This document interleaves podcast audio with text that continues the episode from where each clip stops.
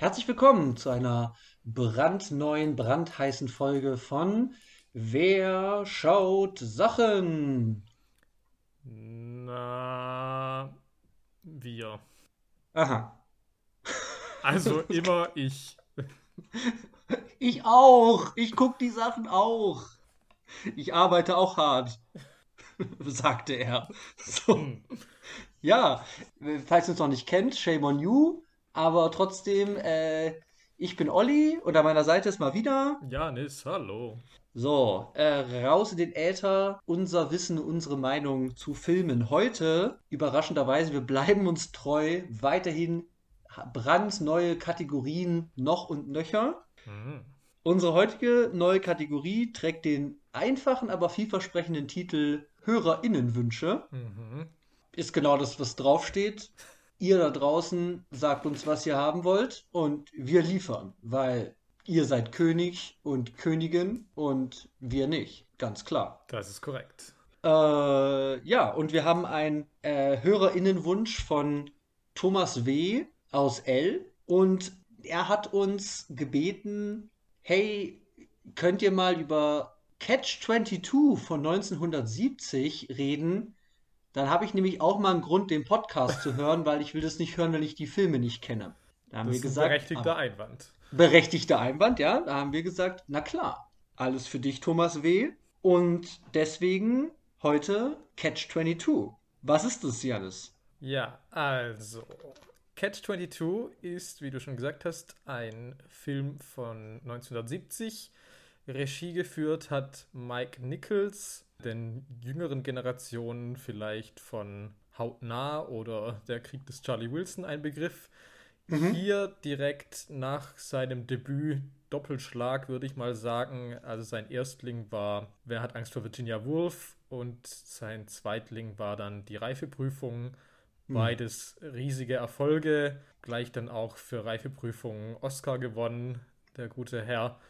Und sein dritter Film war dann Catch 22. Der basiert auf einem Roman von Joseph Heller aus dem Jahr 1961, der auch im Vorfeld eigentlich als unverfilmbar kategorisiert wurde. Das Drehbuch geschrieben hat Buck Henry, der auch selbst in dem Film mitspielt, in der Rolle des Colonel Korn. Und wir haben einen relativ breit gefächerten Cast mit teilweise Oh, yeah. illustren Namen. Ich werde jetzt nur ein paar hervorheben. Da, also in der Hauptrolle haben wir Alan Arkin und in Nebenrollen haben wir aber beispielsweise Art Garfunkel, Yes! Orson Welles, Anthony Perkins, Martin Sheen, Martin Balsam und John Voight. Mhm. Und das Ganze kam allerdings sowohl beim Publikum als auch bei der Kritik eher ja, durchwachsen bis mittelmäßig an. Es war natürlich auch ein Problem. Das ganze Ding war für die Zeit relativ teuer. Also das hat 18 Millionen Dollar gekostet, was damals eben eine ganze Stange Geld war. Und gerade auch gemessen an den Erwartungen, die man natürlich an Mike Nichols nach diesen absoluten Klassikern hatte, war das alles so ein bisschen enttäuschend. Das ist natürlich so ein bisschen die Frage, woran lag das? Wir haben jetzt natürlich einen Film, der natürlich im Krieg spielt, also hier jetzt im Zweiten Weltkrieg und gleichzeitig war natürlich auch der Vietnamkrieg. Das ist jetzt die Frage, weil einerseits kann man natürlich jetzt sagen, Krieg war dementsprechend wieder ein brandaktuelles Thema natürlich in den Vereinigten Staaten. Allerdings stellt sich natürlich auch die Frage, ob die Leute, wenn gerade sowieso Kriegszeiten sind, dann zur Zerstreuung ins Kino gehen wollen, um sich einen Film über Krieg anzuschauen. Und vor allem scheint so die Theorie auch ein bisschen im Raum zu stehen, dass dem Film das Genick gebrochen hat, dass er ein paar Monate nach MASH von Robert Altman rausgekommen ist, der natürlich auch eine Kriegskomödie, Kriegssatire ist und bei Kritikern und beim Publikum irgendwie anderweitig einen Nerv getroffen hat. Nichtsdestotrotz denke ich aber schon, dass das im Lauf der Jahre Catch 22 vielleicht schon irgendwie an Respekt gewonnen hat. Es ist jetzt nicht so bekannt, aber es hat vielleicht schon so ein bisschen Klassikerstatus, vielleicht eben auch angesichts des Renommees, das natürlich irgendwie dahinter steckt. Und was natürlich auch ganz interessant ist, ist, dass Catch 22 im amerikanischen Sprachgebrauch sich wirklich so als geflügeltes Wort eingebürgert hat für eine Zwickmühle oder eine paradoxe Situation, aus der Ja. man irgendwie nicht rauskommen kann, weil die Regeln, die dazu bestehen, einfach widersprüchlich sind. Mhm. Und Ja. ähm, hat auch irgendwie kaum jemand mitbekommen, also zumindest habe ich den Eindruck, aber vor zwei Jahren gab es nochmal ein, ein Remake, also es gab eine Miniserie, ähm, in der George Clooney mitspielt, nicht in der Hauptrolle, aber in einer Nebenrolle und er hat auch das produziert und Regie geführt teilweise. Mhm. Aber ja, ich habe das Gefühl, das hat jetzt auch nicht so wirklich Feuer gefangen irgendwie. Ich, ich habe da noch nie vorher von gehört, wenn wir das nicht recherchiert hätten hier für die Folge. Ja, wobei ich das bei amerikanischen Miniserien auch oft das Gefühl habe, dass man Hm. irgendwie, also auch so diese ganzen HBO-Sachen und so, dass ich oft das Gefühl Ja. habe, in Deutschland ist es irgendwie schwer, überhaupt an die ranzukommen. Mhm. Oder zumindest finden sie irgendwie kein richtig breites Publikum. Ist mein Eindruck dazu. Aber gut. Mhm. Darum soll es ja jetzt heute eh nicht gehen, sondern eben um das Original. Und Ja. Jetzt hast du die leidige Aufgabe, Es ist zu versuchen, uns zu erklären, was denn da so passiert. Es ist einfach eine Katastrophe. Nur schon mal zur Vorwarnung. Das ist ein Film mit einer ganzen Menge Leuten mit komischen Namen, mit einer nicht chronologischen Erzählstruktur und auch noch, also ich, ja, ich kann es gar nicht, also es ist einfach, es ist einfach weird, das zusammenzufassen. Ich werde trotzdem mein Bestes geben, weil wie du gesagt hast, ist der Film schon ein Weilchen her und ist jetzt auch nicht so ein Klassiker, dass ich sagen kann, den hat jetzt jeder irgendwie gesehen. Deswegen bietet sich die Inhaltsangabe heute vielleicht mehr an denn je. Und ja, ich fange mal an. Also, der Film erzählt ganz grob die Geschichte von Captain Yossarian, einem Soldaten, wie du gesagt hast, im Zweiten Weltkrieg, der stationiert ist auf einem, Luft, auf einem Luftstützpunkt in Italien. Ähm, der Film geht damit los, dass wir ihn sehen in einem Gespräch mit zwei ranghöheren Offizieren in einem zerbombten Haus. Äh, er kommt raus, hinter ihm hakt eine Person den Kies und er wird dann von dieser Person in den Rücken gestochen. Dann steigen wir aber, sehen wir ihn an einer anderen Stelle, also haben wir so eine Art von Vorausblick irgendwie gehabt, was mit ihm passieren wird. Und wir sehen ihn jetzt, wie er eben kurz davor ist, einen Einsatz fliegen zu müssen. Und sein Problem ist, dass er keine Einsätze mehr fliegen will. Also er hat keine Lust mehr auf den Krieg, er will da einfach raus. Und das Problem ist aber, dass der ranghöhere Offizier, der Colonel äh, Cathcart, immer mehr Einsätze fliegen lässt und das Maximallimit bis zur Ablösung praktisch immer wieder anhebt. Genau, er will jetzt raus, sie fliegen aber einen Einsatz, er wird hierbei am Bein verletzt. Er kriegt einen Schuss ins Bein, landet auf der Krankenstation, hier lernt er den äh, Kaplan Tapman kennen, gespielt von Anthony Perkins, ähm, und versucht dann über den hinzukriegen, dass der zum neuen Major, Major Major heißt der, äh, geht und da versucht, ihn irgendwie rauszuhandeln aus dem Krieg eben. Dann sehen wir eben eine weitere wichtige Person, gespielt von John Voight, namens Milo Minderbinder. Das scheint der äh, Küchenchef zu sein. Und der beantragt Mittel und kriegt die dann auch für ein Wahnsinnsgeschäft, dass er nämlich sagt, er kommt nämlich in Kriegszeiten hier an gewissen Orten zu sehr, sehr günstigen Preisen an sehr, sehr wertvolle und äh, gute Gegenstände, wie zum Beispiel Olivenöl, teure Stoffe und so weiter ran. Er kriegt das okay vom Colonel.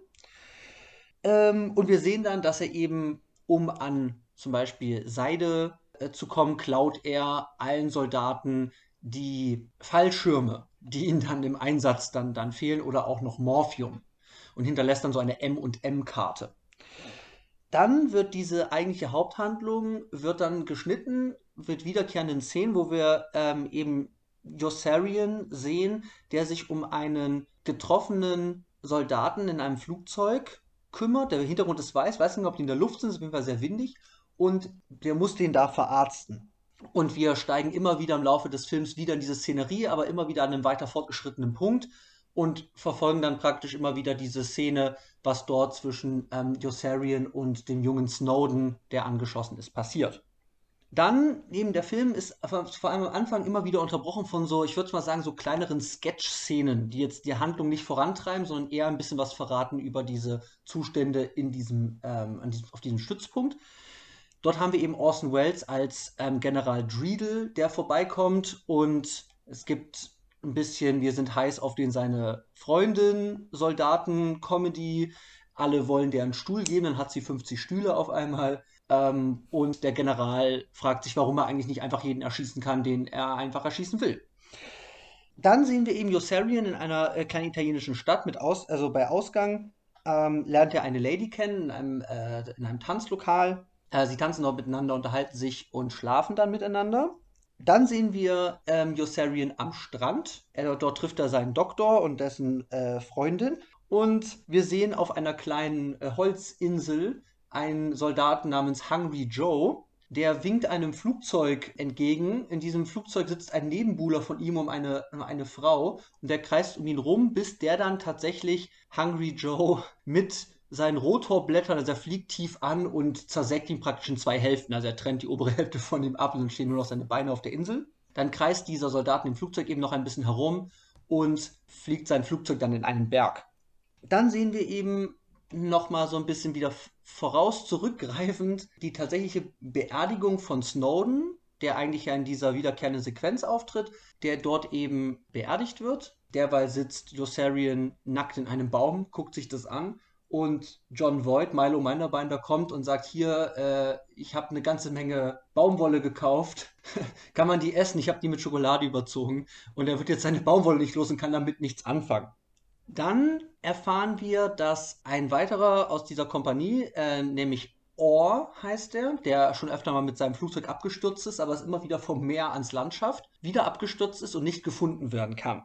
Jetzt kommen wir schon zu einem ähm, größeren Punkt, nämlich als sie das sehen, als sie über das Wrack fliegen, ist Milo auch dabei und er bittet die Crew darum, sich diese Nacht vom Flugfeld fernzuhalten.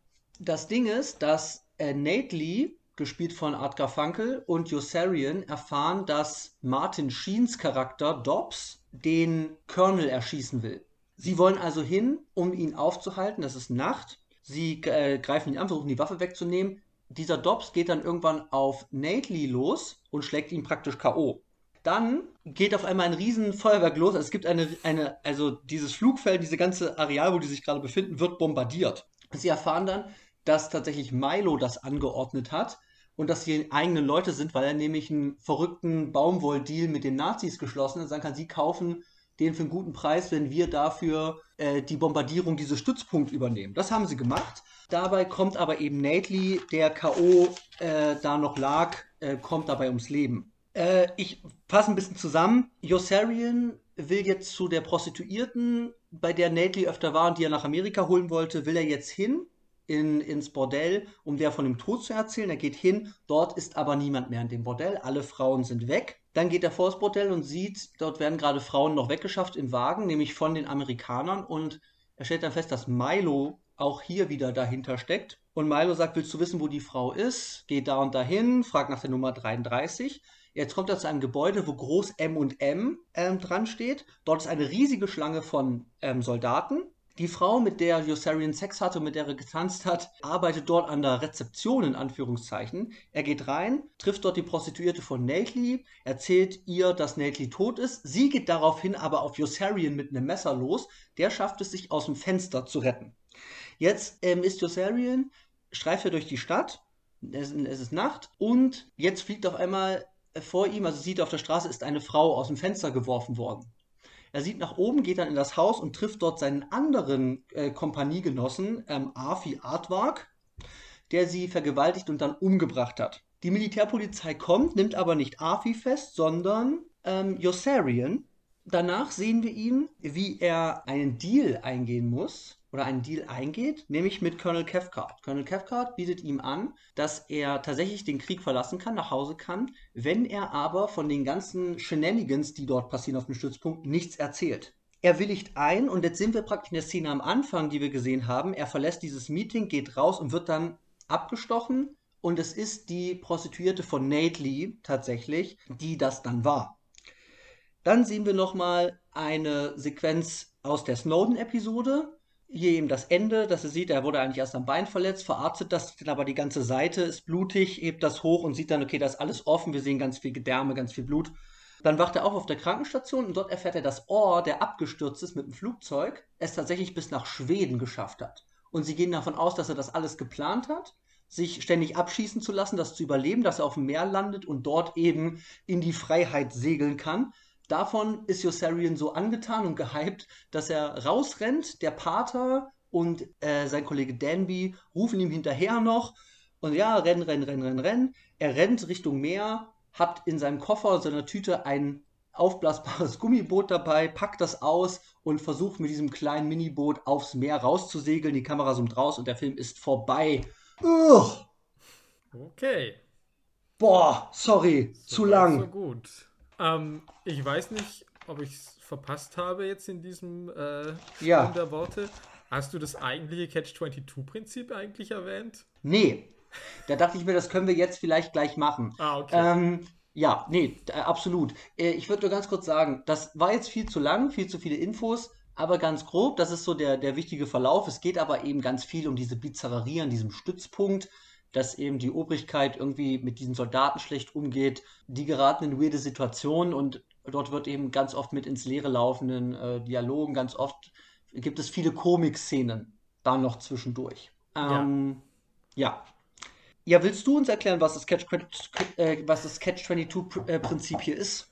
Äh, ja, ich versuche mich kurz zu halten. Also eigentlich gleich zu Anfang möchte sich Yossarian eigentlich für verrückt erklären lassen, mhm. um dem Krieg zu. Also er sagt, er ist verrückt, er kann keine weiteren Missionen fliegen mhm. und geht deswegen zum Arzt und der Arzt sagt aber, er kann ihn nicht für unzurechnungsfähig erklären, weil er hat ja selbst danach gefragt und wenn man danach fragt und dem Krieg dementsprechend entkommen will, kann man ja nicht verrückt sein, weil es ja natürlich die logische Reaktion ist, dass man ja. aus dem Krieg raus will.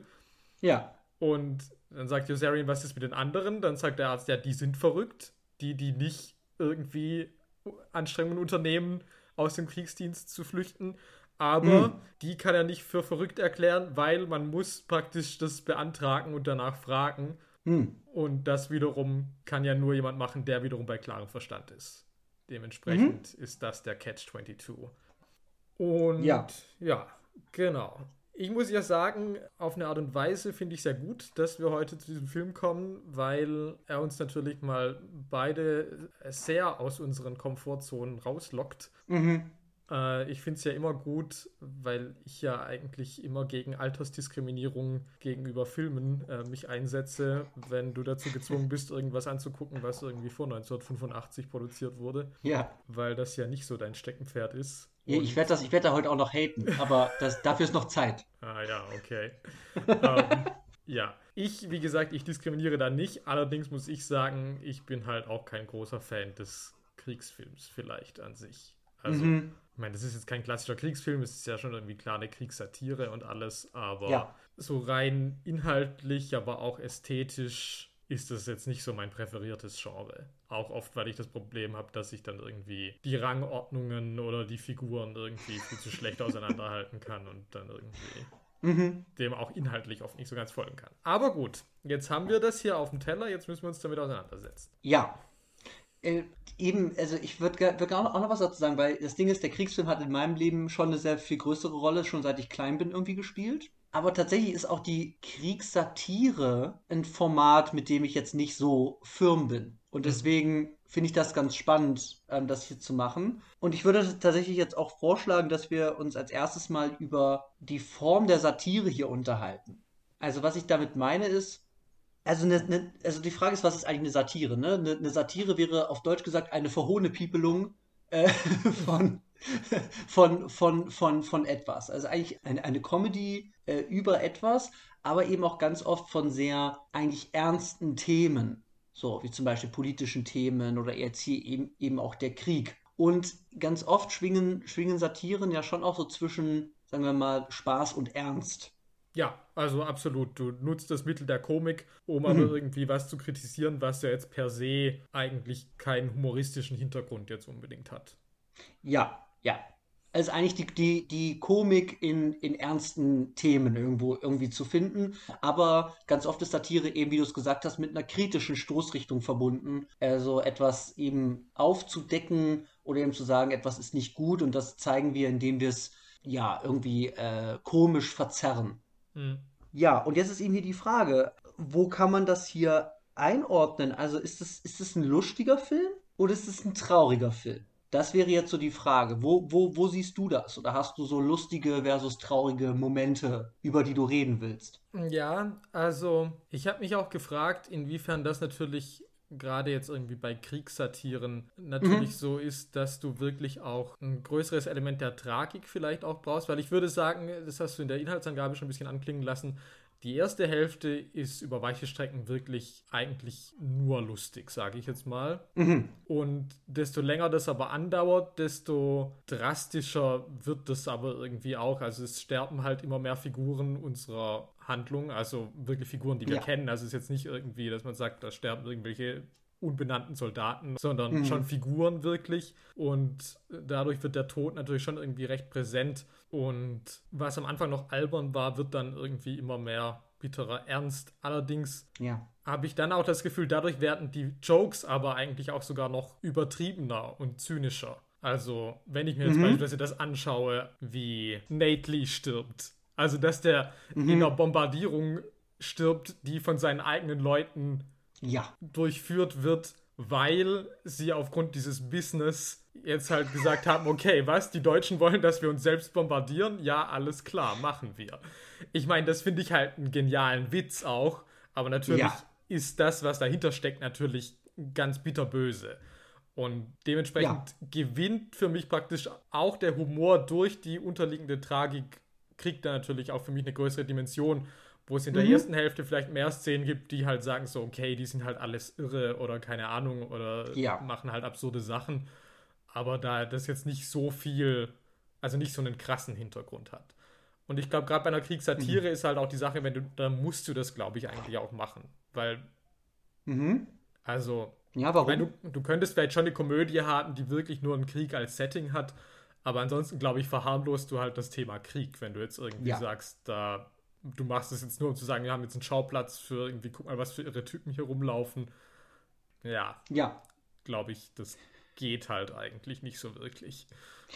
Ja, das, das ist natürlich immer eine, das ist natürlich immer eine große Gefahr. Also wie du es gesagt hast, dieses, wenn ich mich jetzt über etwas lustig mache, also Leute dazu, also nicht nur ich mache mich darüber lustig, sondern ich bringe Leute dazu, über etwas zu lachen, dass ich dann dadurch eben auch den, den Ernst aus einer Thematik auch dadurch rausnehmen kann, sie eben verharmlose. Hm. Und das ist natürlich hier ein großes, das wäre hier eine sehr, sehr große Gefahr. Und mich hat das tatsächlich auch überrascht dann, also vor allem auch dann nach dem Anfang, weil das eben wirklich, das ist, also das ist schon auch mit einer, mit, sagen wir mal, mit einer bösen Zunge, mhm. weil natürlich die, die Zielbereiche der Satire, also die, die es abzielt, ähm, natürlich eben ähm, absurde äh, Führungsentscheidungen, ja, Mordlust, und so Machtkomplexe auf der Generalsebene ähm, Soldaten gar nicht eigentlich als Menschen irgendwie zu sehen. Also all diese Dinge, die sind natürlich drin, aber sie werden halt zumindest in den Konsequenzen nicht so hart gezeigt, dass ich sagen würde, ja gut, die sind, wie du es gesagt hast, die sind crazy und es ist halt lustig, denen dabei zuzugucken, erstmal wie die crazy sind, was die für Shenanigans machen und ja auch noch diese sich wirklich im Kreis drehenden, redundanten Dialoge, die sie haben. Mhm. Und dann kommt aber eben dann vielleicht die zweite Hälfte, um mal so ganz grob irgendwie einzuteilen, ja. wo man dann wirklich diese Konsequenzen dann wirklich mehr sieht. Und er sagt, okay, wozu führt denn diese, dieser absurde Führungsstil und dieses absurde M&M Syndicate von Milo? Ja, alles was gut für das, für das Syndicate ist, ist auch gut für uns. Wo, wo, wo führt das hin? Und es führt eben zu einer ganzen Menge Tod und Leid. Und dieses, diesen Tod und diesen, dieses Leid, das sehe ich in Situationen sehr, sehr stark, wie eben der, der aufgeschlitzte, Gedärme rauslaufende oder eben verletzte Snowden, die nach und nach sterbenden Menschen, der, der zerteilte Hungry Joe. Mhm. Aber ich sehe es auch in Yossarian, weil Yossarian scheint irgendwie so einer der wenigen zu sein, die, die diese Absurdität ja auch irgendwie durchblicken und das eben nicht hinnehmen. Man könnte auch einfach so ein, so, ein, so ein absurdes Szenario machen, aber er ist immer wieder da und sagt, was? Was ist hier passiert? Also er ist so ein bisschen der, würde ich sagen, der Realitätsmesser. So ein bisschen. Oder eben der Kanarienvogel in ja. der Kohlemine, um es zu übersetzen. Ja. Der mir als Zuschauer irgendwie halt auch sagt, okay, das ist nicht normal. Die sind wirklich crazy und hier läuft eine ganze Menge schief. Und das schwingt wirklich so zwischen diesen beiden Polen sehr, sehr extrem. Und ich rechne dem das erstmal hoch an tatsächlich, weil ich das für sehr klug halte, mit diesen beiden Extremen dann eben so provokant zu spielen, als zu sagen, ja, ist halt lustig und fertig. Ja, und ich rechne es ihm aber auch hoch an, dass es, obwohl es dieses tragische Element hat, dass es dann nicht irgendwie den Witz verliert oder in irgendeine Rührseligkeit oder irgendwas umbricht. Mhm. Also, weil das wäre ja auch so eine ganz klare Falle, dass du sagst, okay, wir haben jetzt halt ganz viele lustige Szenen und jetzt haben wir aber noch so eine große dramatische Szene, in der irgendwie klar gemacht wird, ja, nee, aber es ist ja auch irgendwie ernst dahinter oder so. Ja. Und wie gesagt, ich finde aber selbst in diesen Szenen, also beispielsweise auch mit Artwork, mit dem Mädchen, das der umbringt, mhm. ist eine krasse Szene, aber natürlich hat auch die einen Humor, wenn dann die Polizei kommt und sagt so, ja klar, wir nehmen den anderen mit. Der ist einfach ja. so äh, es ist doch Ausgangssperre, der ist einfach so unterwegs, was ist los mit dem? Ähm, ja, klar. Ja, das ist ja eben ganz, also du hast natürlich die klaren Hau drauf, sagen wir mal, Momente der, der, der Übertreibung, der Überzeichnung, wie irgendwie alles, was Milo vielleicht zu machen scheint. Ja. Aber du hast eben auch in sowas hast du ja so einen so einen, so einen, so einen, so einen unterschwelligen, wie du es gesagt hast, Humor, der jetzt nicht irgendwie, okay, das ist alles super insane und deswegen auch lustig gemeint oder als lustig erkennbar, sondern es ist eben so eine Absurdität und Bizarrerie auch in den total ernsten Situationen, die das immer mitbringt. Und eben ja auch das Ende, der rennt davon und, und haut mit seinem Paddelboot da irgendwie aufs Meer raus, wo ich sage, ja, okay, das ist jetzt nicht die heile Weltlösung, sondern dem bleibt halt keine Wahl. Ja, anscheinend. Das stellt ja auch die Frage, ob er jetzt halt endgültig halt vielleicht auch verrückt geworden ist. Weil ja, von Italien bis nach Schweden. ja. ja. Naja, also ich meine, ich mein, Oh hat das ja irgendwie geschafft. Ich weiß auch nicht. Ja klar, also in, dem, in diesem Filmuniversum scheint das irgendwie möglich zu sein. Ja. Aber es ist jetzt kein Happy End in dem Sinne. Also mhm. es ist nicht so, dass wir noch eine Szene haben, wo wir sehen, okay, er kommt in Schweden an. Sondern was ich halt sehe, ist nee. okay. Das ist halt ein Typ, der jetzt halt mit einem Paddelboot da loszieht, als einzige letzte Möglichkeit. Mhm. Ja, weil du scheinst da wirklich nicht rauszukommen. Also ich meine, diese, diese Catch-22-Metaphorik oder eben dieses Bild, was sich ja wieder einbrennt und ja irgendwie immer wieder, es kommt ja auch am Ende noch, dass die, die alte Frau, die als letzte noch in dem, in, in dem Bordell praktisch übrig geblieben ist und dort sitzt, eben sagt, dass die Leute, die die Frauen dort abgeholt haben, gesagt haben, es ist aufgrund des, des Catch-22, mhm. was sie als eine Art von Gesetz identifiziert. Das ist ja, okay, kann ich das Gesetz sehen? Nein, das Catch-22-Gesetz, es ist Teil des Gesetzes, dass das nicht vorgezeigt werden muss und so. Also es ist immer so ein, es ist einfach eine Situation, aus der du nicht rauskommst. Ja. So, und das, das verstehe ich halt auch und ich verstehe dann eben auch, warum Yossarian ja auch immer mehr irgendwie drunter leidet. Also er kriegt natürlich jetzt irgendwie keine riesige dramatische Verzweiflungsszene oder so, aber ich sehe schon irgendwie, dass das trotz einem bleibenden scharfen Humor auch ihn immer mehr irgendwie mitnimmt. Aber er ist natürlich auch nicht, also das ist natürlich auch die Frage, weil er geht ja diesen Deal ein, dass er sagt, er geht jetzt hier weg, aber dafür sagt er eben der Welt da draußen nicht, was er hier gesehen hat auf seinem Stützpunkt.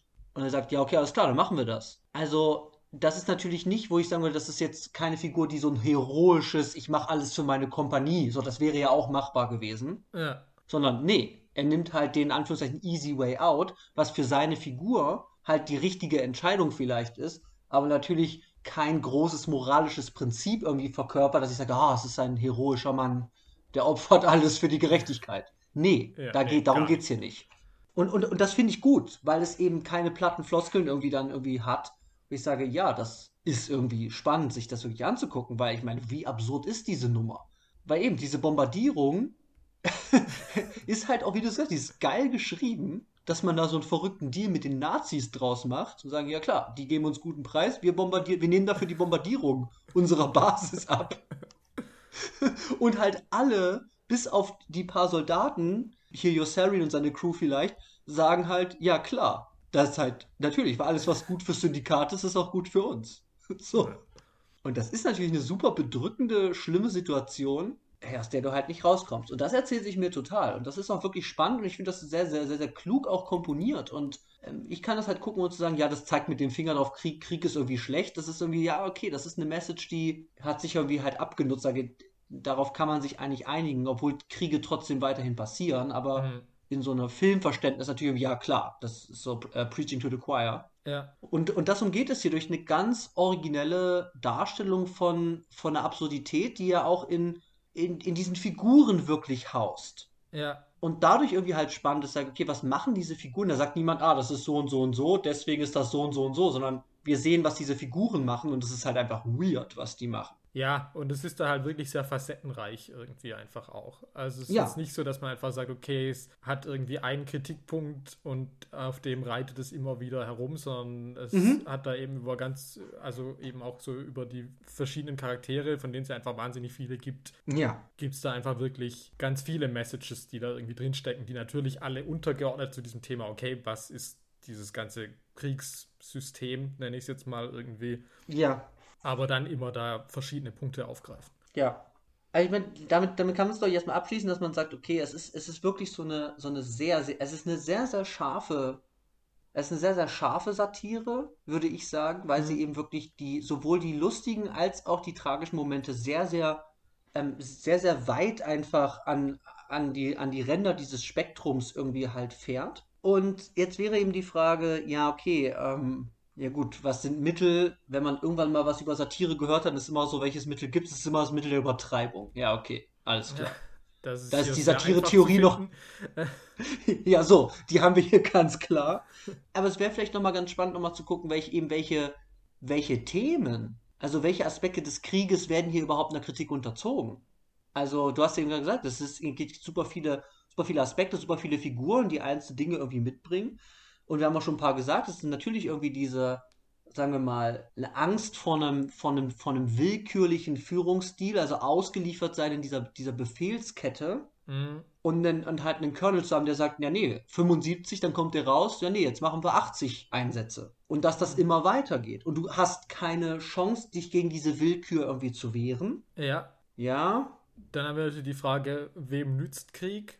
Also, Mhm. wir haben zum einen haben wir den, den Colonel Cathcart, für den Krieg ja irgendwie hauptsächlich für, für Ruhm und persönliche Profilierung mhm. irgendwie zu dienen scheint. ja, Also der auch im Magazin abgebildet werden will. ja, genau. Und deswegen den, den Kaplan darum bittet, ein schönes Gebet irgendwie zu sprechen oder so, dass er, dass er da in diese Zeitschrift kommt. Ja, ja. Und natürlich, ich meine, klar, es ist schon halt, was wirklich viel Raum einnimmt, ist ja einfach diese Geschichte mit Milo, die ja auch einfach so sehr kapitalismuskritisch tatsächlich Die ist halt geil. Also ich, sorry, ich muss halt sagen, das ist, also, äh, ich saß so, okay, alles klar. Also, das ist einfach eine originelle Nummer.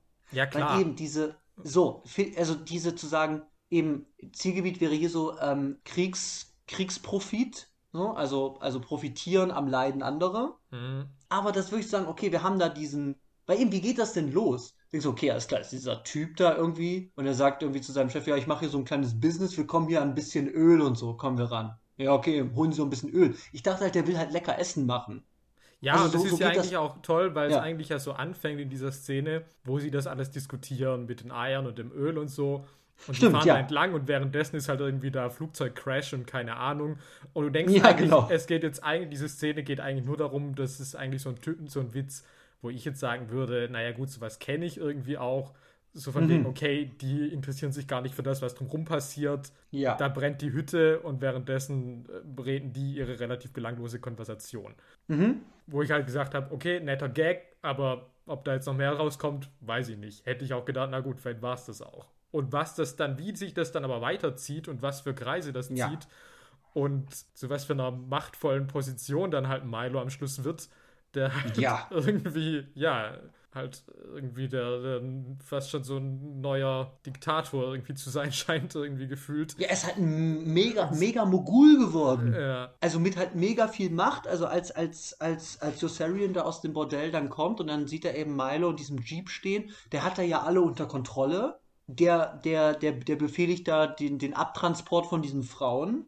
Der betreibt dieses Megabordell mit dem riesengroßen M&M-Schriftzug. Also eben, das ist ja das Ding. Was für Ausmaße nimmt das denn an? Den sein ganzes Business. So. Und eben, er wird immer bedrohlicher dann auch dadurch, weil am Anfang ist er halt so eine Pflaume, er ist halt so eine lustige Pflaume, der dann halt wirklich, zu, so wie du sagst, so ein ganz schlimmer Kapitalismusdiktator irgendwie wird mit seinem Megageschäft auf Kosten halt von anderen. Also der hat den, das Morphium, also Snowden hatte kein Morphium, gegen seine Schmerzen, weil der das halt für was auch immer, irgendwelche Datteln wahrscheinlich oder so, halt eingetauscht hat. So. Ja, und da ist ja aber auch so. Also er nimmt ja praktisch den Soldaten überlebensnotwendige Sachen und Ja. er, sie kriegen aber im Gegenzug diese Karten, das sind ja Anteile äh, am Syndikat. Stimmt.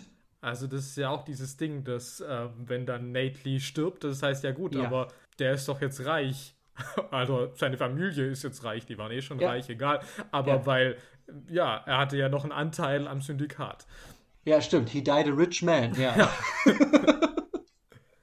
ja, und, und das ist, das ist halt so eine, ja, so Milo wird ja dann zu so einer Art von Kopf, ähm, ähm, verkörperten Prinzip. Hm. Und ich finde es aber total originell und spannend, wie sie den entwickeln. So, und eben welche Richtung dieses ganze Business halt, wie du sagst, das fängt als so eine random casual Comedy-Szene irgendwie an. Ich sage, danach müsste diese Figur eigentlich nie wiederkommen. Die hat da ihren Dienst getan, könnte Ja. man sagen. Aber sie bauen diesen riesen Milo Minderbinder Arc da auf. So, by the way, geiler Name. Ja, ich meine, gut, die Namen generell in diesem Film sind schon, da sind Ja, schon sind- tolle dabei. Ja, die sind halt geil. Arfi Artwork, Chaplin Tapman, Hungry Joe, Major Major, Major, natürlich nicht Major, zu ja. vergessen. Ah, geil. ja. Und also, ja, also ich muss sagen, also ich glaube, wenn mich eins interessiert, ist es diese ganze Milo-Nummer. Die ist wirklich so toll. Und Ja, halt eben auch so nuanciert, kann sagen, gut, der macht halt Cash, aber eben dann den, den, den sagen zu lassen, ja klar, er ist als reicher Mann gestorben. Also dieses ganze, diese Riesenidee hinter dem, ja, ich mache euch alle zu reichen Männern, deswegen, ich nehme euch nicht die Fallschirme weg, sondern das ist ja alles für unser Wohl, weil wir profitieren ja alle davon. Ja. Und das ist halt super gruselig und finde ich mega komplex auch irgendwie komponiert tatsächlich. Unerwarteterweise. Ja, also ja, ist auch mein Lieblingsplot, auf jeden Fall. Ja. Ich weiß nicht, was sagst du zu, was sagst du zu Orson als, als General Dreedley? Was sagst du vor allem, äh, weil wir es schon hatten, ne? Thema Prothesen? Ja, keine Ahnung, ob das jetzt seine Nase ist oder nicht. Sie sah für mich ganz schön echt aus, aber Ja, für mich halt auch. Aber ich bin jetzt halt skeptisch, indem du das gesagt hast. ja, ich ja auch. Ähm, So. Ja, ich meine, klar, natürlich haben wir jetzt wieder mit dem General, wenn wir, wenn wir es gerade haben, haben wir natürlich wieder so klassische Themen wie so Nepotismus, der wieder sein, sein, äh, seinen irgendwie dümmlichen Schwiegersohn, der vielleicht aber doch nicht so dümmlich ist, sondern eigentlich halt moralisch viel höher als der General. Äh, so, also es hat natürlich viel, viele so kleine äh, Themen, die eben in, in, in gewissen Situationen und Figuren irgendwie halt, halt verkörpert sind. Aber eben zum Beispiel mit dieser Milo-Story auch wirklich Dinge, die ich nicht hätte kommen sehen und die ich auch so nie irgendwie gesehen hätte. So in, in den paar Kriegssatiren, die ich irgendwie kenne, so Jarhead oder so. Ja. ja, das ist halt crazy, da so einen Unternehmermann zu haben, der halt auf jeden Fall shady Deals macht. absolut. Und weil du gerade sagst, Nepotismus, also Mhm. ich meine, in der Hinsicht finde ich ja eigentlich äh, schon schöner natürlich die äh, Laufbahn von Major Major, der einfach zum Major wird, weil das halt sein Name ist. Ähm, Ja, klar. Und das ist ja aber auch irgendwie ganz schön, weil der kann ja auch gar nichts. Und der will auch gar nichts. Also der, der ist Ja, eigentlich ja. schon überfordert, irgendwie die Wäscherei zu leiten. Auf einmal Ja, der will, ist der er halt der gar nicht. Major. Äh, Ja, und dann, da haben wir da eben auch schon wieder dieses, dieses, dieses äh, Catch-22-Prinzip, dass er sagt, ich bin, äh, ich bin nicht zu sprechen, wenn ich in meinem Büro bin, ja. Ja, aber wenn ich, ich bin nur zu sprechen, wenn ich nicht da bin, dann können Sie in mein Büro kommen mit mir sprechen. Aber er ist ja nicht da. So, also das ist dieses klassische, es dreht sich im Kreis und wird dadurch sinnlos Prinzip. ja. Ja, also ich glaube, damit hätten wir jetzt erstmal so grobe, so grobe satirische Punkte und so ein Ausmaß von Satire oder eine Form, die wir, die wir hier irgendwie ausmachen können. Jetzt wäre nochmal die Frage, oder wäre eine Frage, wie, also ich weiß nicht, 1970 lässt sich das irgendwie epochenmäßig, filmepochenmäßig irgendwie einteilen und wenn ja, warum? Ja, ich finde es ganz interessant, weil äh, natürlich 1970 ist gerade so, äh, so eine Umbruchzeit, würde ich mal sagen. Das ist natürlich irgendwie, dass da gerade so 68, 69, 70, das ist natürlich die Zeit des New Hollywood, also viele Ja. neue, jüngere Stimmen hinter der Kamera, die irgendwie mit dem klassischen Hollywood brechen. Und ich finde den Film dafür schon ein bisschen so emblematisch, weil man natürlich schon viel merkt, dass irgendwie mit dem mit einem klassischen Erzählkino irgendwie bricht oder also Ja. Zum Beispiel einfach mal ganz angefangen davon, dass es nicht linear erzählt ist. Und ja. es ja aber auch wirklich diese, es ist jetzt nicht nur, okay, wir haben jetzt eine Rahmenhandlung, also die haben wir auch mit diesem Attentat auf Yossarian, aber dass ja auch dann innerhalb dieser Klammer es ja dann trotzdem nochmal diese Szenen gibt, wo man erstmal nicht weiß, sind das Traumsequenzen, sind das Erinnerungen, ja. wo sind die inhaltlich einzuordnen in unserer eigentlichen Handlung. Ja. Und ja, auch generell, also wie du schon gesagt hast, es ist in der ersten Hälfte oft so ein bisschen sketchartig, also es ist auch sehr fragmentarisch und episodenhaft einfach auch erzählt. Also mhm. ich habe dann auch gedacht, man könnte da einfach denken, okay, das ist jetzt ein Film darüber, dass er dann halt versucht, sich für verrückt erklären zu lassen. Weil es gibt ja schon Szenen, mhm. in denen ich denke, das ist sein, sein Ziel in diesen Szenen, wie wenn er dann nackt da erscheint zu, zu dieser Ordensübergabe oder so. Ja. Aber das lässt sich nicht so, also es ist nicht wirklich so erzählt, sondern es, ist, es nimmt sich dann doch viel mehr Zeit, um einfach irgendwelche scheinbar randomen Nebencharakteren Raum zu geben, anstatt mhm. wirklich einen Plot von A nach B zu erzählen.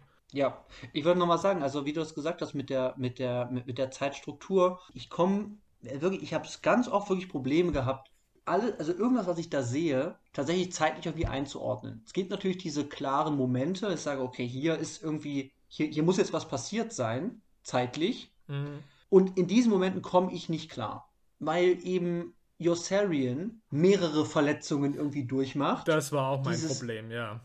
So, also wir wissen gar nicht so, der liegt jetzt im Krankenhaus, ist das deswegen, haben wir gesehen, er wird am Anfang angestochen, dann liegt er im Krankenhaus, aber es ist wegen einer Beinverletzung. Dann Snowden hat auch eine Beinverletzung. Also gibt es auch noch eben diese, diese Traumsequenz-Motiv-Doppelung wo ich eben nicht weiß, genau, was ist überhaupt real und was nicht und was ist eigentlich wann. Und es markiert das halt nicht. Es lässt einen wirklich mhm. wieder, also ich glaube, man, man, man, man würde hier mit so Zeitbild, glaube ich, ganz gut irgendwie rankommen, weil diese Anschlüsse und Verbindungen zwischen den einzelnen Bildern teilweise so gekappt sind, dass diese Sprünge ganz deutlich sind und zu einer zeitlichen Desorientierung für bei mir auf jeden Fall geführt haben wodurch natürlich der Film an sich irgendwie aufdrängt, sagen, okay, ich verstehe dieses Konstrukt gar nicht und damit ja schon sehr, sehr viel spielt und sehr, sehr viel wirklich Verwirrung bei mir wirklich stiftet, ich sage, okay, was ist hier eigentlich wann? Ja, also ich denke, am Schluss ist es schon relativ klar dann, dass du halt, du hast diese ja. Klammer und du hast diese Flashbacks genau. noch und die musst du nur raussortieren und dann ist es schon, genau. der Rest ist dann chronologisch, aber das dauert halt schon ganz schön lang, bis man das halt wirklich mal wirklich. Ja, genau. Ja, ja, nee, nee total. Weil, weil, eben, wir haben diese, wir haben diese Snowden-Episode in diesem Flugzeug. Die kriegen wir dann, äh, die kriege ich dann einigermaßen hin, sobald dann Snowdens Beerdigung ist. Dann weiß ich, okay, diese Story ist jetzt wieder zeitlich eingefügt in die mhm. Haupt, den Hauptstrang aber es ist natürlich auch weird, dann diese Snowden-Story danach auch noch weiterlaufen zu lassen. Also wir sind auch nach der Beerdigung, sind wir nochmal in diesem Flugzeug, in dieser Sequenz. Ja. Ich kann das natürlich einordnen, aber es ist schon auch crazy, die ganze Zeit diese Sprünge zu machen zwischen verschiedenen Zeitebenen, die aber teilweise wirklich zu bestimmten Zeitpunkten des Films nicht klar markiert sind. Ich würde auch sagen, dass sich das am Ende eigentlich sehr gut auflösen lässt, aber währenddessen das läuft, wie du sagst, das braucht eine ganze Weile, bis ich wirklich verstehe, wer wird hier wann was, wie, warum verletzt. So. ja. Mhm. Okay, das wäre erstmal Zeit. Genau. Dann würde ich halt sagen, dass es sich halt auch formal in mancherlei Hinsicht auch abhebt. Also da würde als erstes mir schon mal einfallen, einfach, dass es keinen Score, also keine komponierte Filmmusik gibt. Und mhm. also nach meiner Meinung nach gibt es auch wirklich nur eine Szene, in der extra diegetische Musik irgendwie eingespielt wird. Also mhm. Es gibt so eine Szene, die sich auf Stanley Kubricks 2001 bezieht und da läuft dann Also sprach Zarathustra. Und sonst denke ich aber, ist es immer Musikquellen, die irgendwie im Film basiert sind. Und das ist ja mhm. natürlich schon auch, also ich finde es gerade am Anfang, es hat dann diesen langen Vorspann, der erstmal ganz lang nur schwarz ist und dann irgendwie so eine ganz langsame Aufblende von diesem Sonnenaufgang. Ja. Und das ist halt einfach in Stille. Also das ist schon nochmal erstmal ein Bruch mit jetzt den ganz klassischen Sehgewohnheiten. Also es sind natürlich alles so Sachen, würde ich jetzt mal sagen, deswegen sage ich, es ist für mich so emblematisch für diesen Umbruch, dass ich jetzt natürlich sage, es ist jetzt nicht super radikal, dass ich das jetzt mit meinen Filmerfahrungen heute sehe und sage so, oh Gott, damit komme ich jetzt gar nicht klar Mhm. Aber ich schon merke, dass es sich auf jeden Fall abhebt von dem, was man irgendwie so ganz klassisch gewohnt ist. Und da würde ich auch mhm. weitergehen dann noch, dass es ja ganz viel auch so mit so ganz langen Kameraeinstellungen arbeitet.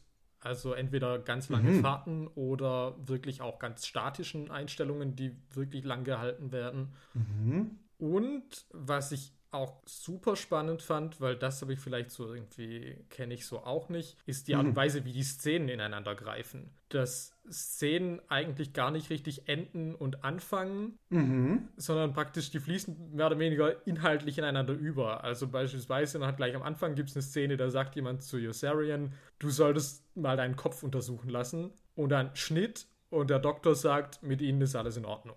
Oder Aha es gibt so eine andere Szene, da sagt dann irgendwie der Colonel, ja, dem sollte man mal richtig in die Eier treten. Schnitt, eine ganz andere Person, die mit dem Colonel gar nichts zu tun hat, tritt Yossarian in die Eier. Und ja. das ist also ganz lang, dass mhm. ich das Gefühl habe, es ist nicht wirklich so, dass ich sage, eine Szene ist richtig abgeschlossen und jetzt irgendwie neues Setting wird etabliert, wir kommen in die Szene rein, sondern es greift so direkt ineinander. Und das finde ich eigentlich für einen Erzählfluss gerade obwohl das ja dieses episodische Erzählen hat, finde ich das eigentlich ganz schön spannend, wie es das macht. Also es ist eigentlich keine handlungsverbindende Montage, sondern es ist eher eine Art von, ja, wie soll man das nennen? Ja, auf, auf gewissen Motiven basierender, äh, basierender Schnitt. Ja, so, der ja. dann ge gewisse, gewisse äh, Szenen miteinander verbindet und dadurch irgendwie eine Kohärenz oder eine Verbindung einfach herstellt. Ja, ich hätte ja noch, also das wäre jetzt so eine Frage, ne, weil, weil ich hätte jetzt noch Orte, weil Orte sind ja auch so in diesen ganzen, ganzen New in den ganzen, in den ganzen Nouvelle Vague Sprösslingen, nenne ich sie mal, mhm. so in den 60ern und 70ern im, im westlichen Kino. Natürlich die Frage eben, man geht raus aus dem Studio und man dreht an Realplätzen, was natürlich auch, was immer so ein, so ein, so ein, so ein geflügeltes Wort ist, was natürlich nicht auch für die klassisches Hollywood auch nicht nur gilt. Aber das würde ich ja hier teilweise auch sehen. Mhm, mh. Ich, ich sehe natürlich schon auch manchmal den, den, den gemalten Himmel, hinter so einem Haus, wo ich denke, okay, das ist halt so ein Set-Ding, sieht das halt aus. Aber diese ganzen, diese ganzen Bombardierungsszenen da im Wasser, also wo sie da in diesen, wo sie den Ozean bombardieren, äh, zu, zum Beispiel auch diese Wüste, auch diese Städte, diese Straßenszenen und so. Ich weiß nicht, ob das, ob das so gilt, weil immer diese Frage ist, an Realschauplätzen gedreht. Halt, finde ich immer so ein schwieriger Begriff. Aber ja. teilweise, wenn ich da so diese ganzen, diese ganzen Flugszenen und abhebende Flugzeuge und so weiter irgendwie sehe, dann sehe ich halt, das sind halt keine Pappflugzeuge. Das sieht halt wirklich so aus, als ob die wirklich übers Meer und übers Gebirge jetzt fliegen. So. Mhm. Ja. Ja, und natürlich noch mein großer Punkt, was mich wirklich sehr, sehr überrascht hat, ist Full Frontal Nudity. ja, also auch das äh, war da auch noch wirklich neu. Also ich weiß nicht ganz genau, in welchem Jahr man die Zensur aufgehoben hat in Amerika und mhm. dafür stattdessen dann eben ein Rating, also ein Freigabensystem, das dann halt kategorisiert. Mhm. Aber das gab es auf jeden Fall noch nicht allzu lang. Und ähm, ja, Full Frontal Nudity hätte ich jetzt in diesem Film auch nicht unbedingt erwartet. Ja, auch mehrfach. Also, also halt, es geht ja schon ziemlich schnell los, dass wir sowohl weibliche Schambehaarung als auch weibliche Brüste ja. ziemlich schnell zu sehen kriegen dann kriegen wir eben auch später äh, nochmal Brüste zu sehen. Ah ja, ja, okay. Ja, und, und also ist halt die Frage, ne, aber diese Darstellung der Prostituierten und der, des, sagen wir mal, lockeren sexuellen Umgangs, das ist ja schon alles sehr, sehr explizit. Ja, ja, also auch, dass es dann so einen männlichen Stricher, der eindeutig ein männlicher Stricher ist, da gibt in Rom und dann noch diesen Straßenblowjob dann auch, der da irgendwie, da kommt, mhm. fällt mir gerade noch ein. Ah. Den habe ich gar nicht gesehen, glaube ich. Aber okay. Mhm. Na, er läuft, also es ist in der Szene, als er da praktisch durch, das, durch die Stadt läuft. Und da gibt es diesen, diesen männlichen Stricher, dann gibt es da diesen Aha. Typ, der auf sein umgefallenes Pferd eindrischt, damit das wieder aufsteht. Ah. Und dann gibt es okay. so eine alte, dicke Frau, die irgendwie so ein Kind, also ein Baby an der Brust hat. Und dann gibt es noch so einen Soldaten, der dann einen Blowjob kriegt von einer Prostituierten. So okay. Also, das gibt es auf jeden Fall. Also wirklich ganz klare und jetzt irgendwie nicht irgendwie verblümtes Reden über Sexualität oder so oder über Prostitution, sondern das ist da. Und es, es ist auch nicht so verteufelt tatsächlich von den Leuten, die es machen, sondern eher vielleicht von Milo, der daraus halt ein Big Business gemacht hat. Also es wäre ja auch eben nicht nur die Darstellung, sondern auch die, ja. wie, wie, wie, wie wird das wie wird das dargestellt? Also mit welchem sagen dann, nee, das ist aber schlecht, ja. so das zu machen. Nee, das macht es gar nicht. Es ist wirklich eher wieder so eine Bestandsaufnahme. Nein, das ist einfach Teil der Welt dieser Männer. Ja. Und ja, was hat, mich ja noch mehr überrascht hat, ja. war natürlich auch das Gewaltlevel. Das hat mich vor allem überrascht, weil über weite Strecken des Films gibt es Blut irgendwie an Kleidungsstücken zu sehen und es sieht ja. halt aus, wie wenn da halt jemand kurz mit einem Pinsel roter Farbe gekommen ist und da halt irgendwas genau. drauf gemalt hat. Also es ist ja. so die Art von Blut, wo ich halt sage, okay, das kann man mir halt beim besten Willen nicht irgendwie als real wirkend verkaufen. Ja. Nee. Und dann gibt es halt diese Halbierung von Hungry Joe, die schon ganz schön krass ist. Mhm. Also die hatte ich schon nicht erwartet und dann aber vor allem ganz am Schluss dann, als auf einmal dieses Gedärm da aus Snowden rausquillt. Ja. Weil das ja. ist halt wirklich, das sieht 1A aus. Also das sieht ja. wirklich sehr realistisch aus. Ja. Und das hätte ich halt in dem Film von 1970 wirklich nicht erwartet, weil ich jetzt gesagt hätte, selbst im Horrorfilm also wenn ich jetzt an so John Carpenter, was weiß ich, Halloween, The Fog, da finde ich die Gewalt heutzutage eigentlich auch immer sehr gut als Fake erkennbar und jetzt nicht irgendwie ja. so wahnsinnig realistisch wirkend. Und da war das hier jetzt schon so, wow. Und man ja, rechnet also halt auch in diesem ja. Film, der halt als Komödie irgendwie dann, also klar, eine Kriegskomödie, aber es hat mich schon nochmal irgendwie als kleiner Schockmoment irgendwie echt gekriegt. Mhm. Ja, es ist halt wirklich unerwartet. Das könnte wirklich, also auch von der, von der Qualität dieser, dieser, dieser Organdarstellung, ähm, äh, habe ich das Gefühl, das, das könnte, äh, weiß ich nicht, äh, Saving Private Ryan 98 sein. Mhm. So, da gibt es auch eine Menge Gedärme am Anfang vor allem. Ah, aber okay. so sieht das halt aus irgendwie. Also natürlich äh, ein bisschen übertrieben, aber eben diese Gedärme, weiß ich, ob das dann, ob das irgendwie dann Tierinnereien sind oder so, oder wirklich irgendwie Modelle. Ah. Äh, das, das wäre alles möglich, aber ja. das in dem Film halt wirklich dann äh, zu sagen, okay, wir tun so, dass menschliche Gedärme sind und das eins, eins zu eins so zu bebildern, ist natürlich ein harter Schritt als eine, als eine Darstellungsstrategie. Mhm. Und das hätte ich nicht erwartet tatsächlich. Also eben, und das wäre auch wieder so ein Punkt, wo man sagen kann, hier zwischen tragisch und irgendwie lustig, ist natürlich diese sehr explizite, kurze Darstellung von diesen Innereien natürlich auch etwas, was in Richtung Tragik geht. So, sage ich, ja, zeigt ganz klar, dieser Kollege ist halt aufge aufgerissen. So. Ja, und das würde ich schon nicht mal, weil ich meine, die Halbierung von Hungry Joe ist ja was, wo ich sagen würde, das ist ja hauptsächlich komödiantischer Natur vielleicht. Mhm. Aber bei dieser Sequenz da mit, so mit Snowden, da sehe ich es halt wirklich nicht so. Und das ist wirklich halt einfach nur krass, vielleicht. Ja. Ey, ich würde ich würd noch mal ganz kurz, weil ich finde es total spannend, diese, diese, diese Hungry Joe-Szene, ja, die ist vielleicht wirklich auch mal, noch mal ganz kurz nur aufzugreifen, hm. vielleicht ein ganz gutes Beispiel, um diesen Zwiespalt, den dieser Film die ganze Zeit irgendwie aufmacht, vielleicht noch mal gut, gut zu haben. Weil eben, du hast Hungry Joe, der wird von einem Flugzeug, was erstmal geil ist, also so von, von, einer, von einer Inszenierung her sagen, okay, der wird halt von dem Flugzeug halbiert. So, weil ein Kollege fliegt das Flugzeug so tief übers Wasser und halbiert den damit. So. Ja, und dann steht da kurz noch der, genau. der Unterleib, bevor der dann halt ins ja. Wasser fällt. Ja. So, das sehen die anderen. Es ist klar, wie ernst das ist. Weil auch gesagt wird, ah, okay, der, der, der kommt nicht runter, der kreist mit dem Flugzeug noch, weil er wahrscheinlich Angst hat zu landen. So, also die, die Konsequenz davon ist ja klar benannt. Von anderen Figuren holen mir dadurch den Ernst in diese Szene ja auch irgendwie rein. Der fliegt dann rum und fliegt dann sein Flugzeug ja auch in den Berg. So. Wo ich sagen würde, okay, das ist eigentlich nicht lustig. Nee. Auf der anderen Seite haben wir aber, weil am Strand ist halt der Doktor.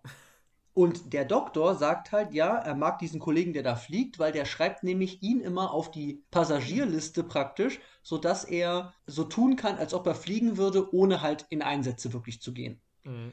Und dann kommt eben die rechte Hand vom Major Major sieht eben da diesen fliegenden, fliegenden Typen und sagt irgendwie, ja, warum springt denn, ich sehe hier auf der Liste, ach, der Doktor ist ja da. Der Doktor steht die ganze hinter ihm und sagt, ja, hallo, ich, nee, ich bin hier. Ich bin gar nicht im Flugzeug, aber er rafft es halt nicht. So. Und dann am Ende sagen sie nochmal so, äh, irgendwie armer Hungry Joe, der armer hier, der das Flugzeug gefliegen hat und halt armer Doc. So. Mhm. Und das machen sie ja mehrmals. Der rafft das ja die ganze Zeit nicht. Wie oft sagt der Doktor ja, hallo, hallo, ich bin eigentlich hier, ich bin gar nicht im Flugzeug. Und dieser, diese rechte Hand vom Major hört ihm halt nicht zu. Und das sind eben genau diese Pole, die da aneinander klatschen und sich irgendwie abstoßen, die aber schon noch irgendwie gut zusammengehen, die eigentlich diesen ganzen Film irgendwie durchziehen. Mhm.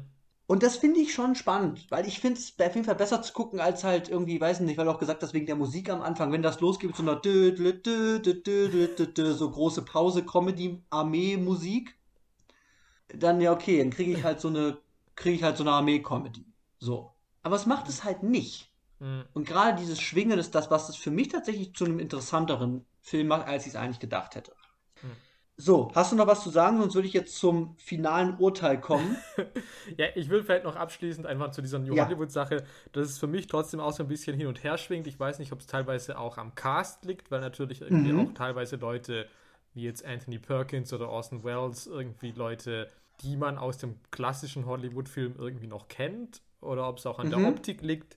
Aber für mich, oder vielleicht auch an der Art des Humors, da schwingt mich nämlich auch irgendwie oft zwischen Sachen, wo ich sage, naja, das sind jetzt vielleicht Jokes, die finde ich so ein bisschen altbacken und die hätte man vielleicht auch irgendwie Mhm. schon zehn Jahre früher bringen können. Und Sachen, wo ich halt sage, so, wow, okay, damit hätte ich nicht gerechnet. Und deswegen ist es für Mhm. mich gerade so ein Film, der irgendwie halt für einen Umbruch irgendwie steht, der aber irgendwie noch, der, der aber jetzt sich für mich auch noch nicht völlig losgelöst hat von dem, was da vorkommt. Mhm. Es ist ja aber auch crazy, weil ich meine, wer hat Angst vor Virginia Woolf wäre für mich ja eigentlich in vielen Punkten, wenn ich, ich, ich habe das ja nie gesehen, das muss ich ja gestehen leider. Ja. Aber wenn ich da so dran denke, würde ich ja schon irgendwie denken, ja, das sieht doch sehr klassisch aus. Da ist Liz Taylor dabei und so. Ja, es ist halt auch irgendwie ein Kammerspiel, Theaterverfilmung. Ich meine, das Ja. ist jetzt nicht irgendwas, wo du normalerweise jetzt inszenatorisch dich oft so ganz aus dem Fenster lehnst, sondern das ist ja oft irgendwie Mhm. auch klassisches Kino von wegen, okay, ist halt irgendwie Dialogkino. Mhm. Ähm, da fängst du jetzt nicht an, irgendwie auf einmal formell den krassesten Scheiß irgendwie abzufeuern. Und das würde ich Mhm. sagen, das tut Mike Nichols auch nicht. Okay. Wäre nur die Frage, ne, wie sich Mike Nichols vielleicht irgendwie halt auch dann irgendwie da entwickelt oder halt sagt, irgendwie, er, er passt sich da der Zeit, sagen wir mal, an oder nimmt gewisse Ideen dann doch auch auf, die wir eigentlich mit anderen Namen in, in Verbindung bringen würden. Wie halt Francis Ford und Scorsese und so zu der Zeit. Ja, das führt mich vielleicht zu so einer anderen Schwierigkeit, dass ich Mike Nichols ganz schwer greifen kann. Ähm, Mhm. Was vielleicht aber auch eigentlich ein, ein gewisser Vorzug ist, aber warum er wahrscheinlich auch nicht so ein großer Name ist. Also wenn Mike Nichols auf dem Programm steht, dann habe ich keine Ahnung so richtig, was ich da bekomme. Mhm. Weil er jetzt Ja. nicht so ganz klar irgendwie einen Stil hat oder ein Genre oder weißt du, es jetzt nicht Mhm. wie Hitchcock oder keine Ahnung, das wäre Mhm. Martin Scorsese. Ich meine, gut, der ist auch vielseitig, aber trotzdem vielleicht in irgendeiner Form gibt es da mehr stilistische oder auch inhaltliche Sachen, die sich oft durchziehen. Und bei Mike Nichols, ja, weiß ich das halt nicht. Es ist vielleicht Mhm. schwieriger zu orten. Oder gibt es vielleicht Mhm. auch einfach nicht. Ja. Ja. Wie fanden wir das? Ja, ich fand das gut. Mhm. würde ich sagen. Also ich war eben am Anfang, eben wo es so viel Sketch-Revue ist, war ich teilweise so ein bisschen so, naja, hm, geht so. Mhm. Aber desto weiter es ging, desto mehrdimensionaler fand ich das. Ich fand das schon irgendwie schlau geschrieben. Mhm. Also ist das jetzt irgendwie das Unterhaltsamste, irgendwie, was ich mir jetzt angucken könnte? Nee, aber wie gesagt, es hat es natürlich auch eh schon irgendwie schwierig bei mir ein bisschen. Mhm. Aber ja, also ich würde auf jeden Fall sagen, es ist, wenn man die Chance hat, das anzugucken, würde ich sagen, ja, warum nicht? Also man kann seine Zeit mit Sicherheit schlechter rumbringen wie hiermit. Ja, das würde ich schon sagen. Also vor allem, wenn man äh, so, also jetzt auch, wenn man sagen kann, man interessiert sich vielleicht auch für gewisse Spielformen der Satire, würde ich auf jeden Fall sagen, äh, sch- schaut hier mal rein als ein Anschauungsobjekt, sagen wir mal, weil da sind ein paar Sachen drin, die ich jetzt so wirklich auch se- sehr, sehr originell fand, sowohl von der Zielrichtung als auch von der, von, von der Methode her, der satirischen Verzerrung. Mhm. Aber ja, es ist halt die Frage, weil ich, ich würde halt sagen, eben, ich habe eine Menge Gutes zu sagen über diesen Film. So, weil ich halt auf, auf die Komposition gucke und sage, wie ist das gemacht, was steckt da alles drin und so, okay. Aber die Frage ist halt, und da kommt vielleicht wieder halt meine, ah, meine Abneigung gegen alte Filme, die halt total dumm ist. Aber wenn ich mich halt frage, schaue ich das in dem Jahr nochmal aus Spaß, dann ist die Antwort wahrscheinlich nein. Und das, das liegt vielleicht an dem Alten, das liegt aber auch daran, dass ich sage, es ist jetzt halt nicht der, der Brüller-lustige Film, weil diese ganzen klugen Sachen, die da drin sind, die da absolut drin sind, ist etwas, wo ich sage, das muss ich dann nicht nochmal unbedingt gucken, weil ich die schon erfahren habe. Mhm. So. Und dann ist eben aufgrund ja eben auch des, des fehlenden Scores vielleicht, der dann auch hätte scheiße werden können, aber es ist auch teilweise sehr, sehr still und sehr, sehr lang, vielleicht auch manchmal. Mhm. Nicht langweilig, aber es, es, es ist Ja, ja, ich weiß schon, was du meinst. Es ja, läuft jetzt ja. nicht super flockig durch. Also. Nee, nee. Und das, das muss es ja auch nicht. Also so, äh, mein, mein Gott, ja. Also ich finde, das ist ein total, äh, total klug, klug komponiertes Ding mit, mit vielen Wendungen, die ich wirklich sehr, sehr spannend finde. Aber jetzt aus dem persönlichen Geschmack raus für ein, für ein, für ein, für ein Seh- und Hörvergnügen, weiß ich nicht, ob ich mir das jetzt nochmal angucken muss. Ich bin, glaube ich, froh, dass wir es geguckt haben, weil ich finde es sehr, sehr spannend, was in Ja. diesem Film da passiert, sowohl inhaltlich als auch formal ästhetisch. Ja, das ist doch, ja, so in einer Ja? gewissen Ähnlichkeit sehe ich das ja auch. Mhm. Also klar mit gewissen anderen Abstufungen, aber im Großen und Ganzen würde ich sagen, dem würde ich mich ungefähr anschließen. Hm. Ja, ich bin ignorant, ich weiß das auch. Ich, ich arbeite ja dran. Ich gucke mir für diesen Podcast alte Filme an. Ja, gut, aber ich meine, die Hauptsache ist ja schon mal, dass du überhaupt wertschätzen kannst, was du siehst. Und nicht jetzt einfach Ja. nur sagst, ja, nee, das Ist alt scheiße. So, genau. Ja. Ja, Ich finde, das ist halt das Ding. Mir war vorher schon irgendwie klar, wenn das für mich funktioniert, dann muss es klug sein. Also das hatte ich mir vorher schon gedacht. Weil, weil eben ganz oft, also wenn es über einen optischen Reiz oder über einen, Bo über einen Bombast gehen soll, was ja Film ja kann, dann bin ich halt irgendwie skeptisch, weil ich, glaube ich, mit anderen technischen Möglichkeiten einfach sozialisiert wurde. Hm, ja. die der Film irgendwie kann. Und eben, dumm war, dumm war es auf jeden Fall nicht. Und deswegen. Wobei ich zum technischen ähm, Aspekt auch nochmal sagen möchte, ja, also auch wenn, wie gesagt, visuell, es ist halt auch alles irgendwie immer nicht so ganz meine Ästhetik einfach. Ja. Da kann jetzt der Film nichts. Aber dass ich von manchen Sequenzen dann doch dachte, ja, okay, das ist schon ganz stark gemacht. Also gerade eben so mit irgendwie diesen langen Einstellungen, wo halt im Hintergrund noch irgendwie alles Mögliche fliegt und dann wieder explodiert und keine Ahnung. mhm. Da fand ich dafür, dass das ja jetzt hier kein Actionfilm ist und das ja jetzt nichts ist, wo man denkt, okay, darum geht's. Also es ist jetzt nicht, wo Mhm. man denkt, da kommen jetzt irgendwelche technischen Kabinettstückchen irgendwie. War ich dann Mhm. doch irgendwie einigermaßen überrascht, dass das von dieser Komponente schon auch eine, einigermaßen aufwendig inszeniert zu sein schien. Ja, total. Also ich finde halt diese Fliegerszenen, also wenn man diese Fliegerformation, wie die da abheben und so, das sind ja, sagen wir mal, relativ kurze Momente. Aber die sind halt, da sieht man, das sind halt wirkliche Fliegerstaffeln, die sie da gefilmt haben, so. Und ich glaube, sowas ist auch nicht günstig. So. Nee, also war es ja anscheinend auch nicht. Also, das Ja. hat mich halt überrascht, weil ich einfach dachte, na gut, das hätte jetzt auch so ein Film sein können, wo man sagt, na gut, es geht eh um die Figuren, es geht um die Satire. Ja. Wie dann irgendwie die Explosionen aussehen, pff, ja, geben wir halt nichts drauf. Aber Ich finde, ich finde, ich muss aber auch sagen, ich finde eben dadurch, dass sie sich, also es ist, glaube ich, ein, ein Prinzip, was sich dann vielleicht irgendwann auch abnudelt, aber irgendwie auch nicht, weil es in verschiedenen Formen irgendwie auftritt. Aber ich würde sagen, was vielleicht schon auch Spaß macht, was, was, was qualvoller hätte sein oder qualvoll hätte sein können, sind halt Dialoge, die dann einfach mal so passieren, weil sie passieren müssen. So. Und aber auch hier merke ich eigentlich in, in einem Großteil der Sätze, die hier irgendwie gesprochen werden, ein kompositorisches Prinzip. Wa- Was mich aber auch wirklich am Laufen hält, ich sage, okay, alles klar, die reden halt einfach die ganze Zeit im Kreis und es ist einfach alles irgendwie Quatsch und führt alles ins Nichts. Aber bringt mir dabei gleichzeitig aber auch immer diese, vielleicht diese Tragik dieser ganzen Situation, in der sie sich befinden, auch immer wieder näher, in dieser Absurdität dieser leerlaufenden Sprache und dieser Themen, mit denen die sich da, mit denen die da zu dealen haben. Mhm. Und, und, und da kann ich halt auch relativ gut eigentlich zuhören und hält mich eigentlich dann recht gut bei der Stange. Ja. So, wo ich sagen muss, als ich, als ich vor ein paar Monaten ähm, Once Upon a Time in the West gesehen habe, äh, da gab es halt schon manchmal Szenen, wo ich sage, boah, was redet ihr hier eigentlich? also es ist halt grausam.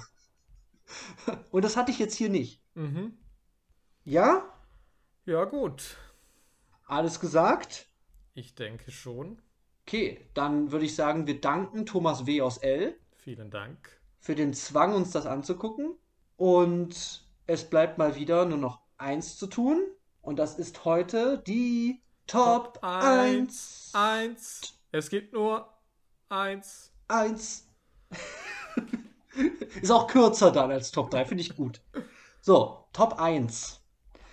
Ja, wir hatten es schon mal gehabt in unserer Vierer-Konstellation. Wir haben uns ein bisschen schwer getan, was Passendes zu finden. Aber wir sind jetzt darauf gekommen, dass wir unsere, also jeweils unsere Top Alan Arkin Performances, den wir hier als Captain Yossarian sehen und der recht spät zu Ruhm, also sagen wir mal richtigem Ruhm in Anführungszeichen gekommen ist, zumindest für meine Generation. Ja, hier jetzt mal unsere jeweilige Top 1 Alan Arkin Performances gegeneinander antreten zu lassen. Ach so, die treten gegeneinander an. Naja, Naja, ich sag dir halt, warum meiner geiler ist als deiner. ja gut, aber. Naja, gut, okay. ähm, ja, willst du anfangen? Ja, ich fange an. Also, ich habe mir ausgesucht den großen Alan Arkin meiner Kindheit. Ja. Und das ist Alan Arkin in Warte, bis es dunkel ist von 1967, glaube ich. Mhm. Mit Audrey Hepburn in der Hauptrolle. Mhm. Und Alan Arkin ist in diesem Film der Bösewicht. Er ist ein, ja, so ein Psychopath, der Audrey Hepburn terrorisiert. Sie ist blind und sie ist aber durch Zufall im Besitz einer mit Heroin gefüllten Puppe gekommen. Und da will er halt ran. Und, ähm, und er trägt halt so einen schwarzen langen Ledermantel natürlich und er hat ne, meistens auch im Haus eine Sonnenbrille auf, einfach weil es cool uh. ist. okay. Und also für mich ist es halt einer der großen Filmschurken. Ich weiß nicht, wenn ich das jetzt heute gucken würde, ob das vielleicht auch ein bisschen albern ist. Das ist natürlich schon sehr 60er alles, aber es ist ja. vor allem, weil es einen richtig geilen Jumpscare gibt, Mhm. Wo ich auch heute denke, ja, okay, eigentlich, das muss halt immer kommen. Also es gibt halt diesen Moment im Endkampf, wo man denkt, er ist schon besiegt und dann springt er halt nochmal hervor, aber er springt mhm. halt wirklich auch wie so eine Raubkatze, wie so ein Panther da irgendwie raus. Und also das ist halt wirklich für mich ein Moment, also ein ganz großer Moment der Filmgeschichte. Aha. Und ja, deswegen ist das mein Lieblings-Alan Arkin. Okay, ähm, das klingt ja ikonisch, äh, cool und groß. So. Äh, ich glaube, meins ist das genau Gegenteil. ja. ähm, ich habe nämlich Alan Arkin in dem vergessenen, missachteten, unterschätzten oh. America's Sweethearts Anfang der 2000er Jahre. Und hier in einer seiner großen Rollen als Wellness Guide.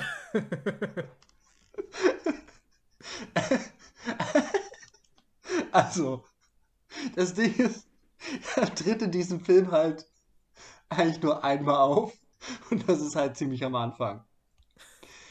Äh, und er ist halt praktisch der Wellness slash Psychotherapeut von John Cusack. Äh, er sieht unglaublich cool aus, weil er hat nämlich so einen grauen Anzug an und, und so ganz langes weißes Haar. Mhm. Ja, er ist halt natürlich, also das Ding ist, es ist eigentlich halt super dumm, weil er eigentlich nur so eine platte äh, Satire auf so ähm, Hollywood Wellness Lifestyle ist, weil er halt so ein bisschen random Psychoanalyse mit wir schreiben einen Brief an ihre Mutter und so macht. Aber er ist halt ein weirder Typ, der halt mit einem mit einem Zweig vom Mund sagt, das Leben ist ein Keks äh, und halt in komischen Fantasiesprachen redet. Äh, Schakalaka, Bomb, und so. Was heißt das? Ja, keine Ahnung, ist sehr alt. Also, es ist eigentlich wirklich auf so ein paar Gags basierende Karikatur von so einem Hollywood Wellness Lifestyle oder dieser Wellness Industrie. Aber das Problem ist, ähm, das ist, ich wusste damals nicht, als ich das als Jugendlicher gesehen habe, wer Alan Arkin ist. Und Alan Arkin wird ein paar Jahre später für Miss Sunshine noch seinen Oscar kriegen. Mhm. Und ja auch noch in Argo und so auch noch dabei sein. Also so ein bisschen eine durchmischte Filmografie auch. Aber als ich klein war, war das halt der Hammer. Das sind, waren halt die lustigsten Gags der Welt. Mit diesem random Mann, der halt sagt, das Leben ist ein Keks. So. Und der halt nur dumme Sachen sagt. Und damals wusste ich nicht, wer Alan Arkin ist, aber ich liebte diesen Wellness Guide. Und da ich halt sonst nur zwei andere Alan Arkins gesehen habe, ist das halt meine Eins. Ja, okay. Klingt doch nach zumindest einer Wahl, zu der du eine gute Verbindung hast. Ich muss ja auch ja. sagen, ich kenne auch wenig mit Alan Arkin und ich habe mhm. auch das Gefühl, wir haben vorhin uns mal seine Filmografie angeschaut. Der war halt auch irgendwie, also es gibt halt auch nicht so viel irgendwie. Mhm. Oder zumindest nichts, was man kennt. Also, wenn ich mhm. mir da irgendwie die 70er und die 80er anschaue, dann starre ich halt einfach in Titel, wo ich sage, was soll das sein? Keine Ahnung. Davon habe ich noch nie gehört. Ja. In den 90ern wird es nicht so viel besser. Ja.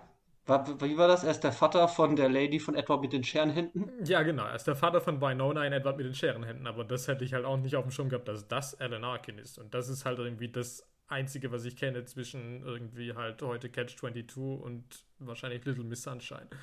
Also ja. schon auch eine merkwürdige Karriere auf jeden Fall. Ja, es ist halt, also eben, es ist halt, ist halt weird, weil ich liebe halt den Wellness Guide. Vielleicht hat ihn das ja dann wieder zurück auf den, ja, vielleicht. auf den rechten Pfad gebracht dann. Vielleicht. Ne, vielleicht. Ist das so die Basis so für seinen Oscar? So was halt irgendwie, weiß ich nicht, Magic Mike für Matthew McConaughey irgendwie war. So. Steile These, aber möglich Ja, ja ist es. vielleicht. Ey, ich muss aber ganz kurz sagen, noch eine kleine Hon äh, ein, eine Honorable Mention äh, wäre natürlich Alan Arkin in BoJack Horseman Hm. als die Synchronstimme von J.D. Salinger. ja, also, keine Ahnung. Er macht es, glaube ich, gut. Ich kann ihm super zuhören. Die Gags sind Mhm. super, Ja. wie er das bringt und so. Also habe ich mit Alan Arkin da nichts gegen einzusetzen und ich liebe halt J.D. Salinger. Der liebt halt die Game Shows. Ja. Wer nicht? So. Ja. Ja, gut. Ja, dann lassen wir sie einfach nicht gegeneinander ankämpfen, sondern sagen einfach, sie sind beide Alan Arkins der Filmgeschichte und sie haben beide gleich viel äh, Wert. Und das sage ich nicht, weil mein Wellness Guide gegen deinen Audrey Hepburn-Film Mann abstinkt. Das weiß ich nicht. Aber vor allem, du hast ihn halt nicht gesehen und ich kann mich an den Wellness Guide ehrlich gesagt gar nicht erinnern. Deswegen weiß ich nicht genau, auf welcher Basis wir dann die dann kämpfen lassen. Ja. Also meiner hat langes weißes Haar, aber deiner trägt halt eine Sonnenbrille drin. Deswegen würde ich sagen, es Ja. ist ausgeglichen. Und das in, in der Präsenz von einer blinden Frau, die keine Sonnenbrille trägt. Ähm, Boah, was für ein Arsch. okay. Ja, gut. Äh, dann würde ich sagen, haben wir es hinter uns gebracht. Das war die Top 1. Top 1. Top 1, 1, 1. Top 1. Haha, nochmal hinten raus. So. äh, ja. Was gibt's nächste Woche? Willst du es uns sagen, oder soll ich es machen? Ich glaube, du musst es uns sagen, weil ich weiß zum Beispiel noch gar nicht, wie die Kategorie heißt. Au, ja, stimmt. Ich weiß es auch nicht. Aber ich glaube, ich nehme, also ich kann es ja sagen, wie unsere kreativen Prozesse funktionieren für alle da draußen. Also ich nehme nicht Knalleralarm, Besser war es vielleicht. sondern, keine Ahnung. Äh, ich nehme jetzt einfach alles, was knallt. Ist auch dumm, aber ist, man kriegt das, was drin, drin steckt. Und zwar ist das meine brandneue Action-Kategorie, in der wir über eine ganze Menge Actionfilme reden werden, weil ich liebe es und Jannis kennt es nicht. Und deswegen ist das mein Bildungs-, meine Bildungsauftragskategorie neben der Sportfilm-Kategorie, um Jannis seinen Horizont zu erweitern. Ich bin sehr gespannt. Ich l- Und- bin sehr wissbegierig. Ja, ich, ich habe leider, wir haben leider was ausgelost, womit, wo ich noch skeptisch bin, bin sehr gespannt. Und nächste Woche geht es um das Meisterwerk mit Tom Cruise und Emily Blunt, Edge of Tomorrow. Oh, tatsächlich wollte ich das schon lange mal sehen. Ich bin sehr gespannt.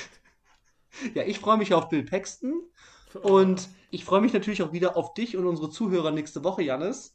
Mhm. Ähm, bleibt gesund, passt auf euch auf und schaltet auf jeden Fall nächste Woche wieder ein, wenn es heißt Wer schaut schaut Sachen. Sachen.